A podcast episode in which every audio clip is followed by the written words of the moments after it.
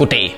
Jeg tror, de fleste af os danskere kan blive enige om, at Danmark det er en moderne retsstat med frihed og lighed for alle, hvor vi for længst har sagt farvel til censur og givet ytringsfriheden en central placering i vores samfund, også selvom det giver lidt ballade fra tid til anden. Og lige præcis derfor, så tror jeg, det kom som en kæmpe stor overraskelse for de fleste af os, da PET valgte at nedlægge fogedforbud mod tidligere PET-chef Jakob Scharfs biografi. Og her kommer en lille quiz. Nedlagde de fogedforbud mod bogen, fordi A, de havde læst bogen og fundet indholdet problematisk, eller var det B, fordi de havde kigget på bagsidekopper og tænkte, åh ja, hvad, hvor vildt. Det er nemlig korrekt. Svaret er B. PET gad ikke engang læse bogen. Det er helt vildt med, at vi har en efterretningstjeneste, der er så useriøs, at den ikke engang gider indhente informationer, du kan købe i boghandlen. Og nu har PET så overgivet sagen til Københavns politi, bare lige for at understrege, vi kommer heller ikke til at læse det i fremtiden af bog. Det er der nogen andre, der skal læse det på. Ja, jeg gider ikke. Alt ved det PET-fogedforbud er bare så ekstremt dansk. Jeg elsker det bare. Vores efterretningstjeneste er bare så uduelig, at de ikke engang gider at læse en bog. Det er som om, det er sådan en gruppe 1.G-drenge, der bare... en af vores tidligere medarbejdere har skrevet en bog, så må til at fucking læse den, altså. Men den er ikke kommet på lydbog endnu, eller hvad foregår der? Okay, nogen skal læse den. Steffen, du læser den til i morgen. Bare dagen efter. Steffen, er der noget problem med bogen? Man ved bare, at lige nu sidder der en fyr i PET og er i gang med at Google Translate den der bog til arabisk i et WordPerfect 97 dokument. Jeg har løsningen, drenge. Den her, der virkede perfekt sidste gang også. En anden ting, der er ekstremt dansk, det er, at ikke en menneske af Danmark respekterede myndighederne. Det er helt vildt med. PET nedlægger fogedforbud. Boghandlerne, de sælger bare den bog alligevel. Politiken trykker den i avisen, og Radio 24/7 læser op af den. Alle er bare pisse ligeglade. Det er så ekstremt dansk på en eller anden måde. Du ved, at systemet, politikerne, det hele store samfund siger, det må I ikke. Og alle danskere lige tænker sig om 2 sekunder. Nej, det er noget fis. Vi gør bare, hvad vi har lyst til. Nobody puts baby in a fucking corner, mand. Selv medierne var typisk danske og hoppede bare lige ned i den kæmpe store klichégryde med spionreferencer, og alle overskrifterne var bare noget med spionen, der kom ind fra kulden. Det er fordi den eneste spionroman, der nogensinde er udgivet, eller hvad? Det var bare PET-chefen, der skrev sig ud i kulden. PET-chefen, der røg ud i kulden. PET-chefen, der skrev en bog i frostvejr, den sidste jeg selv følger på, men de var lige så latterlige alle sammen. Hold kæft, hvor var det nederen. Som i det mindste, så vælg en anden John le Carré-roman. Altså, han har skrevet 1000 fucking bøger, mand. PET-chefen, der gik sin egne vej. Skrædderen fra PET. Den standhaftige PET-chef. Altså, hvor svært er det, mand? Eller tag en ny generation med ombord, og så sig bare, The Scharf Ultimatum, PET-fall, Mission Impossible. Kom nu, journalister, mand. Det eneste, der er lidt irriterende, det er, at man ved, at det forlaget og Scharf jo har tiret PET med vilje for at sælge nogle bøger. Det kan godt irritere mig lidt, fordi... Nu skal vi så diskutere ytringsfrihed og censur, og det er jo ikke fordi diskussionen er irrelevant, altså det er jo ikke fordi PET ikke har gjort i nælderne, de har jo skidt direkte ned i anemonerne, men det er jo bare for helvede irriterende, når den eneste grund til, at vi gør det, er fordi nogen gerne vil sælge nogle bøger.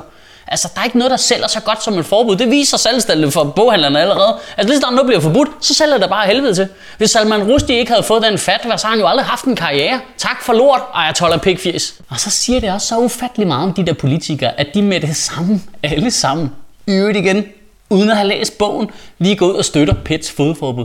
Jamen, der er simpelthen ikke nogen grænser for, hvordan ansvarlige politikere kan bakke op omkring systemet. For det er vigtigt, at vi har respekt for domstoler og respekt for autoriteter. Det er mega blablabla. Med mindre det selvfølgelig handler om Levankovic, der ikke lige har fået den dom, man godt kunne tænke sig. Så kan man sagtens gå ud og undsige hele systemet bare med det samme. Sådan lige meget. Og nu bevæger vi os langsomt væk fra udenomsjokesene og så hen til kernen. Fordi PETs forsøg på forhåndscensur af en bog, de ikke har læst, kommer i samme uge, som regeringen fremlagde 22 initiativer imod radikalisering, som blandt andet indeholdte internetcensur. Det er få uger efter Søren Pind igen foreslog masseovervågning på internettet. Et forslag, der tidligere blev lagt i graven, fordi alle synes, det var for fucked up. Det kommer i samme uge som P1's Jesper Tynell, og jeg er med på, at de fleste af jer formentlig ikke ved, hvem han er, men han er en fucking awesome dude, og han er vel basically den eneste rigtige journalist, vi har tilbage i det her land. Det kommer i samme uge, som han kunne dokumentere, at offentlighedsloven, som vi alle sammen jo udmærket godt vidste, selvfølgelig ikke gør ting mere offentligt, men har gjort det meget, meget sværere for journalisterne at få fat i helt basale ting, som f.eks. de tal og beregninger, som politikerne bygger deres beslutninger ovenpå. Og det er alt sammen i samme måned, mand. Jeg er simpelthen lige nødt til at spørge alle politikere, der var med i forliget omkring offentlighedsloven. Hvad var planen? Altså, hvad var det, I regnede med, der skete herfra? Troede I bare, at vi ville æde den, og så skete der ikke noget, eller hvad? Altså, troede I bare, i et vestligt demokrati, der kunne I lave en lov, der hemmeligholdt ting og gjorde ting mindre åbne? Det var alle fucking mennesker sagde, den lov kommer til at blive misbrugt og kommer til at hemmeligholde ting, som det ikke er meningen, den skal hemmeligholde. Og I sagde alle sammen, nej, der sker ikke noget, den er ikke misbrugt. Og hvad var det, der skete? Og kæft, hvor er man træt af i den her sammenhæng bare kunne sige, hvad fuck sagde jeg? Det var nøjagtigt, hvad der skete. Det er for vildt at indføre en lov, der de facto bare gør, at vi som borgere i vores samfund bare er nødt til at tro på det, politikerne siger. Vi kan ikke selv tjekke det efter. Vi skal bare stole på en politiker. Kan du godt høre det, der siger det højt, ikke?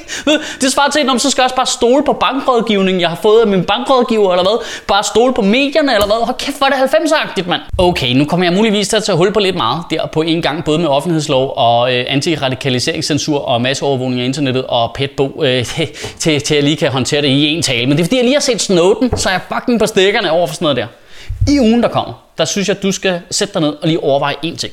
Hvis vi, som vi snakker om i starten, kan blive enige om, at Danmark, det er et moderne demokrati, det er et retsstat, ingen censur, ytringsfrihed, vi er et åbent samfund. Hvis vi er det, hvad synes du så, der skal til, før vi begynder at gå på kompromis med det?